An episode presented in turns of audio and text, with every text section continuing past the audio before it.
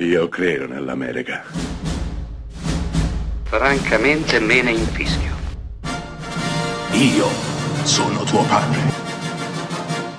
Anna Nishimasa. Rimetta a posto la candela. Rosa bella.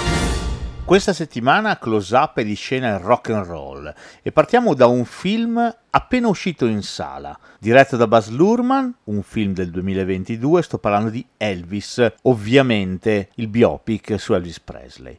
Beh, Interessante questo film, intanto perché sposta il punto di vista.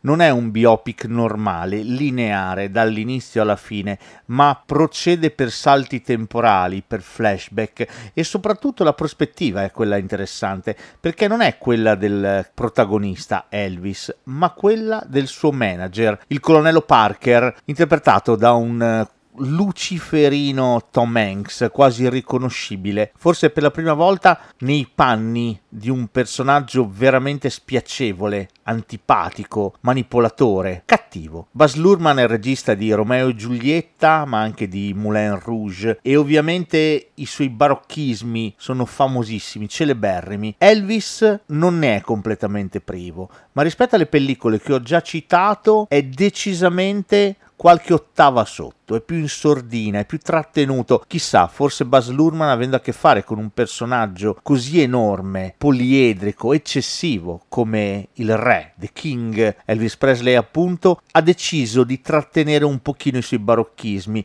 in modo da creare un equilibrio cinematografico che di certo non guasta al film. Il resto è leggenda pura, la storia, la musica, le canzoni di un uomo eccessivo in tutto un cantante rivoluzionario che prendeva la musica dei neri, il rhythm and blues, con echi gospel e spiritual e li addomesticava per i bianchi. Ecco che questo, unito ai suoi celeberrimi movimenti di bacino, lo ha reso una leggenda, leggenda perfettamente raccontata dal film diretto da Buzz Luhrmann ed interpretato da un giovanissimo e bravissimo Austin Butler che qui canta anche le canzoni del re. Elvis resta un'esperienza totalizzante, immersiva, quasi tre ore di musica per raccontare un uomo che ha bruciato il proprio tempo forse troppo velocemente, morendo alla tenera età di 42 anni, troppo presto e in modo forse troppo stupido, dilaniato dai farmaci e dalla solitudine. Elvis il film resta un ottimo modo per raccontare quell'uomo, quelle canzoni, quella musica, quel mito alle nuove generazioni.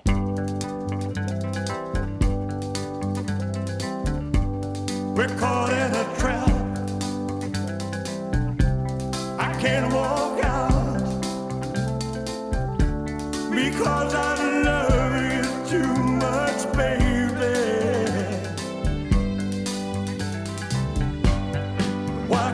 see